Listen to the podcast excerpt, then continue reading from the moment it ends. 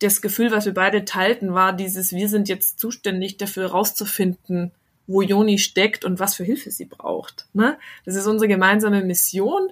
Ähm, da entstand ein Verbindungsgefühl zu ihr, auf jeden Fall. Wir sind gemeinsam an der richtigen, an der guten Sache dran.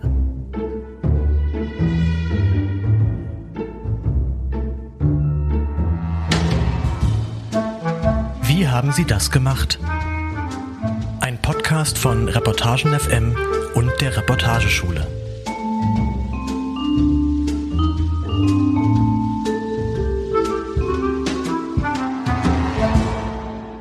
Herzlich willkommen zu einer neuen Folge von Wie haben Sie das gemacht? Einen Podcast von der Reportageschule Reutlingen und Reportagen FM. Ich bin Anna Dotti und heute zu Gast ist Christiane Lutz. Hallo Christiane, schön, dass du da bist. Hallo Anna, schön, dass das klappt. Ich freue mich auch. Christiane ist Redakteurin bei der Süddeutsche Zeitung und schreibt vor allem über Theater, Literatur und das Münchner Stadtleben. Aber heute wollen wir über ein ganz anderes Thema sprechen, über eine der spannendsten Reportagen, die ich je gelesen habe, mit einem Hauch von True Crime Story. Der Text heißt Das stumme Mädchen und ist in der zweiten Ausgabe der Süddeutsche Magazin in diesem Jahr erschienen. Und heute ist es auch ein Podcast online mit dem Titel Wer ist Joni für ähm, Assets Plus Abonnentinnen. Und äh, in dem Podcast Christiane mit Hilfe von Kolleginnen erzählt ausführlich über die ganze Recherche hinter diesem Stück. Christiane, magst du kurz in deinen eigenen Worten die Story zusammenfassen? Ah, das ist natürlich schwierig. Ähm, ich habe es aber inzwischen schon öfters versucht, deswegen versuche ich es jetzt einfach nochmal. Und zwar ähm, geht es um eine E-Mail, äh, die ich vor nunmehr ziemlich genau drei Jahren bekommen habe, in der sich ein vermeintliches zwölfjähriges Mädchen an mich wandte in meiner Funktion als SZ-Redakteurin und mich um Hilfe gebeten hat. Und ich bin spontan darauf eingestiegen, habe gedacht, ich führe mir das an. Und ähm, aus diesem E-Mail-Kontakt hat sich eine E-Mail-Freundschaft entwickelt, die mich sehr, sehr schnell ähm, in ihren Bann gezogen hat, weil das Kind, das Mädchen, Joni, äh, nämlich gar nicht war wie andere Kinder. Die war schlau, die war ähm, wahnsinnig gewitzt. Sie war, und das sagte sie offenbar, ähm, Beisinn, ähm, allein zurückgelassen und ähm, Autistin und Mutistin. Und ich hatte sehr schnell das Gefühl, dass es sein könnte, dass da jemand Hilfe braucht. Jemand meine Hilfe braucht und ähm, habe dann gedacht, da muss ich näher ranschauen. Also nicht nur als Journalistin, sondern zunächst einmal als Mensch. Alles klar. Und du hast dann zweieinhalb Jahre nach, nach Joni gesucht. Also ja. das ist dann eine Langzeitrecherche, kann man wohl sagen. Zweifellos. Und in, im Laufe der Zeit, wann, wann ist das Moment gewesen? Wann hast du gedacht, diese Story schreibe ich auf jeden Fall auf? Weil, wie du sagst, erstmal warst du eigentlich als Person angesprochen. Genau, genau. Äh, zum Hintergrund, ähm, es ist ja nicht normal, dass man so E-Mails von Kindern bekommt. Und ich bin auch, also ich als äh, Feuilleton-Redakteurin kriege auch meistens keine E-Mail von Kindern. Zu der Zeit war es aber so, das war der Anfang, das war der erste Lockdown und ich war für ein paar Wochen ausgeliehen an die Kinderseite der Süddeutschen Zeitung und hatte demnach sehr viel mit Kindern zu tun, die so aus ihrem Corona-Lockdown-Alltag geschrieben haben. Also das war erstmal normal, falls sich jetzt jemand fragt, warum kriege ich Stimmt, ja, ja, Pandemie spielt auch eine Rolle natürlich. Total, ja. genau. Also das war das Setting. Äh, das heißt, ich habe sehr viele E-Mails von Kindern bekommen und von ihren Eltern und war es so ein bisschen gewohnt, zu der Zeit mit denen zu schreiben. Ähm, aber äh, Joni hatte ein, äh, äh hatte ein Anliegen, da ging es um Tierschutz, aber hat dann so zwischen den Zeilen eben von ihrer Lebenssituation erzählt, wo ich dachte, Moment mal, es geht hier eigentlich gar nicht um Tierschutz, sondern was hier das Problem ist, ist da, dass da wahrscheinlich ein, äh, ein Kind in Not ist und ich für mich als Mensch erstmal klären muss, ähm, was da, was da dahinter steckt. Weil das Journalistische hätte man relativ leicht mit ihr irgendwie klären können oder, oder halt auch nicht. Ähm, und deswegen war klar so, also als Journalistin brauche ich da nicht aktiv werden. Ich fühle mich jetzt irgendwie als Mensch erstmal angesprochen. Und ähm, dass es eine Geschichte sein könnte, habe ich auch recht früh gemerkt, nämlich als Joni mir von ihrer engsten Vertrauten erzählt hat. Die nennen wir in der Geschichte Eva Graf. Das ist nicht ihr richtiger Name, aber bei dem bleiben wir auch jetzt.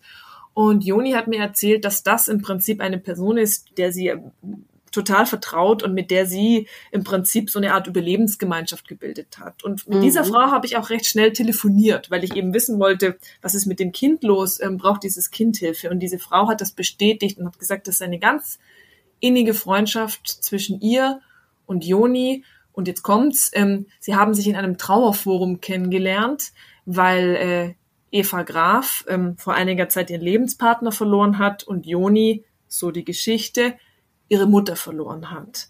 Und die sich dort begegnet sind, ähm, in dem ganzen Gebrumme von so einem Forum irgendwie zueinander gefunden haben. Und das las ich dann auch so, als ob die sich wirklich wie zwei so Ertrinkende aneinander geklammert haben und ähm, füreinander plötzlich da sein konnten. Und da habe ich zum ersten Mal gedacht, ah, wäre das nicht eine schöne Geschichte, über diese Freundschaft zu schreiben, ne? Zwischen diesen zwei Menschen, die sich in ihrem Leid finden, obwohl ihr Leben so unterschiedlich ist. Und ähm, als die Eva Graf mir dann noch sagte, ähm, dass sie das Mädchen noch nie getroffen habe und die Freundschaft ausschließlich digital stattfindet, war das für mich erstmal kein Hindernis. Das hat es für mich spontan erstmal nur fast rührender gemacht. Ne? Weil mhm. ich dachte, die, die sind wirklich so füreinander da. Ja, ja, natürlich. Das, das ist schon eine schöne emotionale Geschichte für sich so. Aber wann hast du dann begriffen, dass du eigentlich nicht nur die Autorin dann gewesen wärst, aber auch so ein aktiver Teil von, von dieser Story? Ja, jetzt muss ich kurz überlegen. Also du, du hast ja schon angedeutet, dass sich das Ganze insgesamt über zweieinhalb Jahre äh, hingezogen hat. Mhm. Ne? Ähm, die diese erste Idee, ne, man erzählt eine ziemlich beste Freunde-Geschichte mhm. im SZ-Magazin, schön bildert, vielleicht begleite ich sie dabei, wie sie sich zum ersten Mal treffen und so, ne, das, da geht ja sofort im Kopf, geht das los, man, man kann sich das gleich vorstellen. Als ich dann aber ähm, mehr erfuhr über das Leben von Joni, wurde mir klar, dass da wirklich irgendwas nicht stimmt. Denn ähm, Eva Graf äh, äh, hat mir dann auch noch ganz schreckliche Dinge erzählt über das Leben von Juni und ähm, dass sie eigentlich seit Monaten versuche, das Kind zu finden, weil mhm. es hochgradig traumatisiert, im Prinzip eingeschlossen in ein Haus lebe ähm, in Nordrhein-Westfalen und sie eigentlich dieses Kind da rausholen wolle.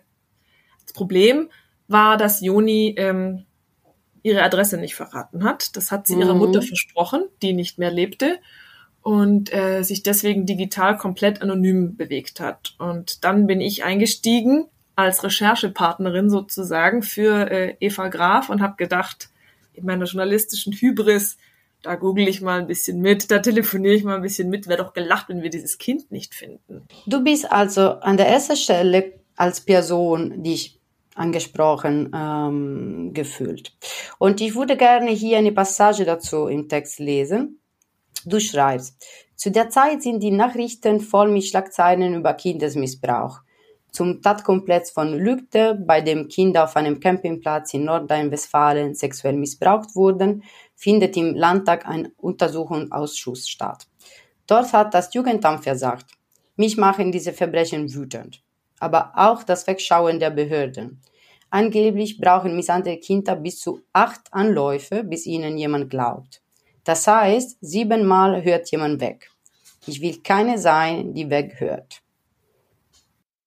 Du wolltest also eine gute Mensch sein? Du wolltest ein bisschen so eine, hast du dich ein bisschen so als Heldin auch angesprochen gefühlt? Wie war's? Also ich ähm, bin tendenziell niemand, der äh, sich übertrieben viel sozial engagiert, würde ich sagen. Ähm, ich bin wenig oder gar nicht in, in irgendwelchen Vereinen äh, engagiert oder so sozial. Ne? Ähm, habe oft auch das Gefühl, das passt nicht in meinen Alltag, ich habe eh zu viel zu tun. Und äh, was bei Joni eben anders war, war, dass ich das Gefühl hatte, dadurch, dass sie direkt bei mir gelandet ist, ist es auch meine Verantwortung, jetzt äh, mich zu kümmern. Und ähm, du hast es ja gerade vorgelesen, ich habe nie verstanden, wie das sein kann, dass missbrauchte Kinder nicht gehört werden oder nicht ernst genommen werden. Ich steckte meines Wissens nach aber auch nie in der Situation. Und ich habe gedacht, da kann ich jetzt, da kann ich jetzt helfen. Da kann ich jetzt in diesem lauten Stimmengewirr des Alltags, kann ich mal kurz innehalten und da eine Aufmerksamkeit hingeben. Das ist meine Pflicht jetzt, ne? weil ich wirklich mich so genau gemeint gefühlt habe. Also da kam ich nicht aus. Wenn, wenn mich jemand auf der Straße anspricht, ein Tierschutzbund, dann kann ich mir immer sagen, Mensch, sollen doch die anderen stoppen, ich bin gerade beschäftigt. Aber dadurch, dass Juni mich direkt angeschrieben hatte, war mir so klar, ich bin da jetzt gemeint. Und ähm, gut sein wollen. Huh. Ähm, ich kann dir sagen, dass ich mich auf eine Weise, mh, hm, dass ich schon das Gefühl hatte, ich tue das Richtige, ja, ja, und ähm, hält, das ist ein Begriff, über den habe ich nicht nachgedacht, das hat das sich ja dann eh bald erledigt, aber ähm, es hat sich gut angefühlt, diese Verantwortung ernst zu nehmen, das kann ich dir sagen, mhm. ja. Okay, ja, das ist auf jeden Fall nachvollziehbar. Und dann auf dieser Suche bist du auf diese andere äh, Person, die auf jeden Fall eine wichtige Rolle in der Geschichte spielt, die wir Heva Graf nennen, obwohl sie ja anders heißt. Was kannst du uns über Heva Graf erzählen? Eva Graf ähm, hat sich als Frau vorgestellt, äh, die ähm, sehr stark beeinträchtigt ist durch die Trauer über ihren verlorenen Lebenspartner den sie vor einigen Jahren ähm, verloren hat. Und ähm, Eva Graf ist äh, an einer Hochschule beschäftigt und arbeitet auch als Künstlerin. Und sie war für mich recht schnell so eine Art Schlüssel zu Joni. Denn Joni hat in ihren Nachrichten oft sehr kryptisch geschrieben und vieles im Dunkeln gelassen. Und Eva Graf war die Expertin für Joni. Da sie zu dem Zeitpunkt schon viele Monate mit dem Kind in Kontakt war, hat sie mir viele Sachen erklärt oder auch viele so Lücken aufgefüllt, ne, was so Jonis Biografie betraf. Und ähm, ich habe Eva Graf als äh, sehr lustige, schwarzhumorige Person auch kennengelernt, also auch richtig mhm. kennengelernt später und ähm, hatte dann das hatte das Gefühl, dass sie und ich gegenüber Joni ein sehr ähnliches ähm, Gefühl empfinden. Ich habe mich mit ihr in den anfänglichen Telefonaten sehr viel über soziale Verantwortung unterhalten und das Gefühl, was wir beide teilten, war dieses, wir sind jetzt zuständig dafür herauszufinden, wo Joni steckt und was für Hilfe sie braucht. Ne? Das ist unsere gemeinsame Mission. Ähm, da entstand ein Verbindungsgefühl zu ihr, auf jeden Fall. Wir sind gemeinsam an der richtigen, an der guten Sache dran. Und ähm, sie hat schöne Sätze gesagt, die mich auch äh, nachhaltig, mir nachhaltig im Ohr klingen. Ähm, zum Beispiel hat sie gesagt, ähm, man muss mir nicht beweisen, dass ich verantwortlich bin, man muss mir beweisen, dass ich nicht verantwortlich bin. Ne? Mhm, mhm. äh, das fand ich einen ganz schönen, ganz schönen Gedanken. Also auch überhaupt so über das soziale Miteinander. Die meisten Menschen wollen erstmal wissen, ne, also wir sind ja immer so schnell darin, uns, uns rauszuziehen und ja, zu sagen, aber genau. Ne? Also dieses sich rausziehen, weil ich glaube, also Eva Graf als einigermaßen, also was heißt einigermaßen, auf jeden Fall eine wesentliche Rolle in dieser Suche gespielt. Aber du hast auch erzählt von viele andere Stimmen, viele in deiner Umfeld auch, die eigentlich äh, eher dir gesagt haben, das solltest du lassen, was, was ist das für eine, für eine Story? Also du hast auch sehr unterschiedliche Reaktionen bekommen dafür, dass du dich so engagiert hast. Tatsächlich ja. Also ich hatte äh, in meinem Freundeskreis, im engeren und im weiteren, extreme Reaktionen. Also teilweise waren Leute, die waren total an Bord und die haben gesagt, na, wenn es hart auf hart kommt, musst du das Kind adoptieren. So und das. Wow, okay. Ja, genau. Also weil ne, wenn Eva Graf vielleicht irgendwie doch nicht in der Lage sein sollte und so weiter. Also ähm, äh, das ist jetzt deine Verantwortung. Und dann gab es andere, die sofort gezuckt haben bei diesem Satz, sie spricht nicht ne? und ähm, sie gibt ihre Adresse im Internet nicht an. Da sind bei einigen sofort diese Internet-Fake-Glocken mhm. hochgeklingelt und die haben sofort gesagt, boah, also er zwing ein Video oder brich sofort ab. Also irgendeine ja. Art von Identitätsbestätigung musst du von Joni einfordern, äh, dass sie echt ist, dass die Geschichte echt ist und ansonsten Finger weg, Finger weg. Ne? Die Welt draußen ist voller Spinner. Ähm, man kennt dieses Fake-Ding ja vor allem auch aus dem Dating-Bereich. Ne? Mhm, ähm, ja, so ein Love-Scam, ja. Genau, Love Scamming. Obwohl, kann ich was, weil ich meine, das ist auch eine Besonderheit von deiner Geschichte, weil normalerweise, wenn man in Internet betrug wird, geht es am Ende um eine um einen finanziellen äh, Aspekt. Ne? Es geht um Geld. Und hier Geld spielt überhaupt keine Rolle.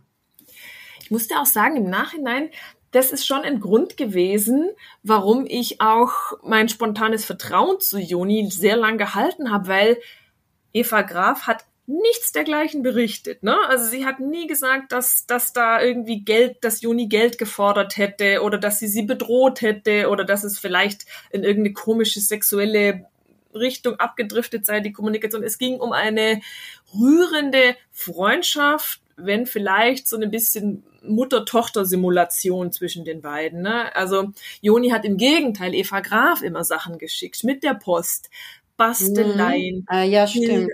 Ja, also ganz rührende Sachen, wirklich äh, liebevollst ausgearbeitete kleine Schatullen mit kleinen Figürchen und immer Briefe, alles handschriftlich verfasst. Also es war so arglos auf eine Weise, ne? dass ich dachte auch, wie du gerade sagst, na ja, also wenn da ein Betrug dahinter ist, was, also worin liegt denn jetzt hier gerade der Betrug? Weil es fließt kein Geld, also mhm, mhm. es ist keine Bedrohungslage, die beiden sind seit fast einem Jahr in Kontakt das habe ich spontan ausgeschlossen. Mich hat das überrascht. Mich hat es beim ersten Mal überrascht, dass äh, Menschen gesagt haben, öh, da stimmt doch was nicht. So früh, dass sie das so früh mhm, gesagt mhm. haben. Und ähm, naja, man muss auch sagen, von außen ist dann immer alles einfacher zu sehen, ne? wenn man nicht äh, schon emotional äh, dabei ist. Genau, von außen ist alles einfacher zu sehen und natürlich ist man auch schnell in einem, in einem Urteil. Ich habe mit Eva Graf da auch viel drüber gesprochen, dass Menschen, glaube ich, sehr viel Angst davor haben, ähm, ja, verarscht zu werden von anderen. Ne? Mhm. Also wir haben so viel Sorge immer um unsere Würde, ähm, um Kontrolle. Ne? Also ja. wir wollen die Kontrolle halten, wir wollen immer Ober, Oberhand behalten und ähm, sich von jemandem einwickeln zu lassen, reinlegen zu lassen, ist so eine große Blamage für viele das hört man ja auch von Opfern von Love Scams zum Beispiel, die trauen sich gar nicht, das zu erzählen, weil es ihnen so unangenehm ist, weil das gesellschaftlich, du bist sofort abgestempelt als naiv, als weltfremd, ne, und offenbar ganz bedürftig, dass du dich auf sowas einlässt und so weiter und so weiter. Und dieses, diese Behauptung von so vielen Menschen, mir würde sowas nie passieren, mhm. äh, ich bin sofort äh, kritisch, immer gegen alle. Mich hat diese Vehemenz, hat mich erstaunt und ich glaube, die Menschen haben wirklich ganz große Angst davor, Mm, die Kontrolle dahingehend zu verlieren, dass sie jemandem trauen, dem nicht zu trauen ist. Das hat mich überrascht. Ich habe darüber vorher einfach nie viel nachgedacht. Ja, no, das ist auf jeden Fall ein, ein von den wichtigsten Aspekten der Story, glaube ich auch. Und ich finde, es gibt ein bisschen diese Schlüsselmoment mit dem, mit dem Hermes-Paket, ne? mit dieser Hermes-Sendung, dieses Paket, das vor Evas Grafstür liegt, wo du auch jetzt kannst du das selbst erzählen, aber ich glaube, wo du auch dann ein bisschen ähm, die, diese Story auf eine andere Art und Weise fängst zu betrachten, ne? weil dann, genau, kannst du, kannst du sagen, warum dieses Paket so wichtig ist? Ja, also ich hatte es ähm, vorhin schon mal erwähnt, äh, Joni hat Eva Graf immer wieder Pakete geschickt. Und äh, ich hatte dann die Idee, dass man die Labels doch mal nachvollziehen könnte, ne? Weil wir wussten ja nicht genau, wo Joni lebt. Und ich habe gedacht, wenn wir ein frisches Paket bekommen, dann kann man doch einfach mal direkt ähm, damit zur Polizei gehen oder nachfragen, woher dieses, woher das Paket denn verschickt wurde. Ähm, denn für die alten Pakete war, so hieß es damals, ist der Zeitraum der Nachverfolgung schon abgelaufen gewesen. Und dann kam tatsächlich, ähm, da waren wir schon einige Wochen drin in der Suche nach Joni, ähm, kam tatsächlich ein neues Paket mit einem Hermes-Label, alles ausgefüllt, ne, die Adresse der Professorin. Als Absender stand nur Joni van Vliet, das ist der Name, den sie sich da gegeben hat. Und ähm, Eva Graf hat das dann direkt in Hermes eingegeben. Da kann man ja wirklich noch nachsuchen, ne? einfach ja. ganz direkt die Sendung eingeben. Und dann stellte sich eben raus, dass das eine nicht existente Sendungsnummer ist. Die Polizei war zu dem Zeitpunkt schon an Bord. Ähm, ich hatte den Fall tatsächlich in der Zwischenzeit auch zur Anzeige gebracht, weil Joni behauptet hat, dass sie misshandelt wird. Und die Polizei hat bestätigt ähm, im Gespräch mit Hermes, dass es eben ein, ein erfundene äh, Sendungsnummer war, also demnach ein gefälschtes Label. Und für mich war das der Moment, wo die Geschichte komplett gekippt ist, weil das nicht zum Narrativ gepasst hat. Ne? Mhm. Also alles andere bis dahin. Joni ist vielleicht hochintelligent und hochgradig komisch, kann alles sein und so, ne? Also ist unwahrscheinlich, aber es kann sein. Ja. Aber das Narrativ, also sie, nichts, was wir bis dahin gefunden haben, hat diesem Narrativ widersprochen, dass sie ein traumatisiertes Kind ist, das sich versteckt. So war ja, das hat sie ja auch immer gesagt, ne? Also natürlich finden wir sie nicht, hat sie erzählt.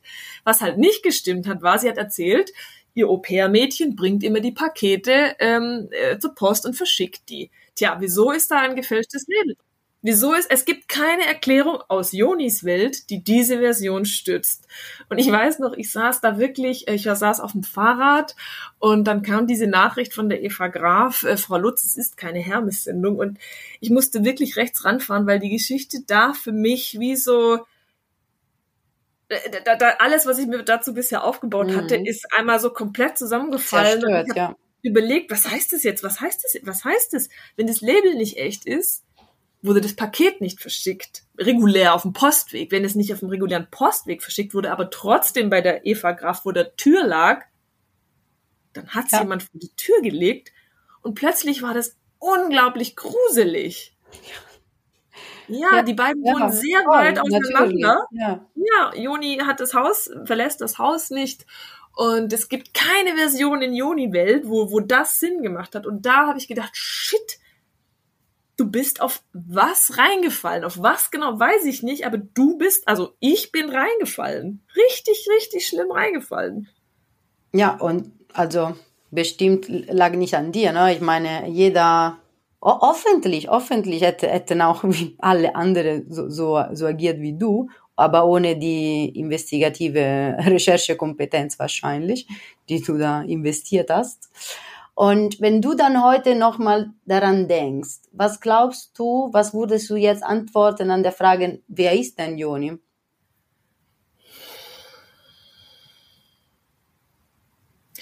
Joni ist ein Mensch, der süchtig ist nach Aufmerksamkeit, nach Zuwendung. Denn Zuwendung ist für Joni, was für andere Geld ist. Das ist das absolut erstrebenswerteste, ja. Und die Person geht für, für diese Aufmerksamkeit, ist bereit, anderen Menschen wirklich zu schaden. Emotional. Wie fühlst du dich heute damit? Hat die Story dich verändert persönlich? Ja, das hat mich verändert. Und zwar in zweierlei Punkten. Der erste ist der, ähm, dass ich auf jeden Fall früher um eine Art von Beweis bitten würde. Ich würde mich nicht mehr so lang auf dieses Spiel einlassen. Ich würde sagen, wenn wieder mhm. sowas passiert, alles ist schön und traurig, aber bitte hier einmal Video, einmal Adresse. Es muss überprüfbar sein. Dann helfe ich dir gerne. Und wenn du nicht bereit bist, mir das zu geben, dann kann ich dir leider nicht helfen.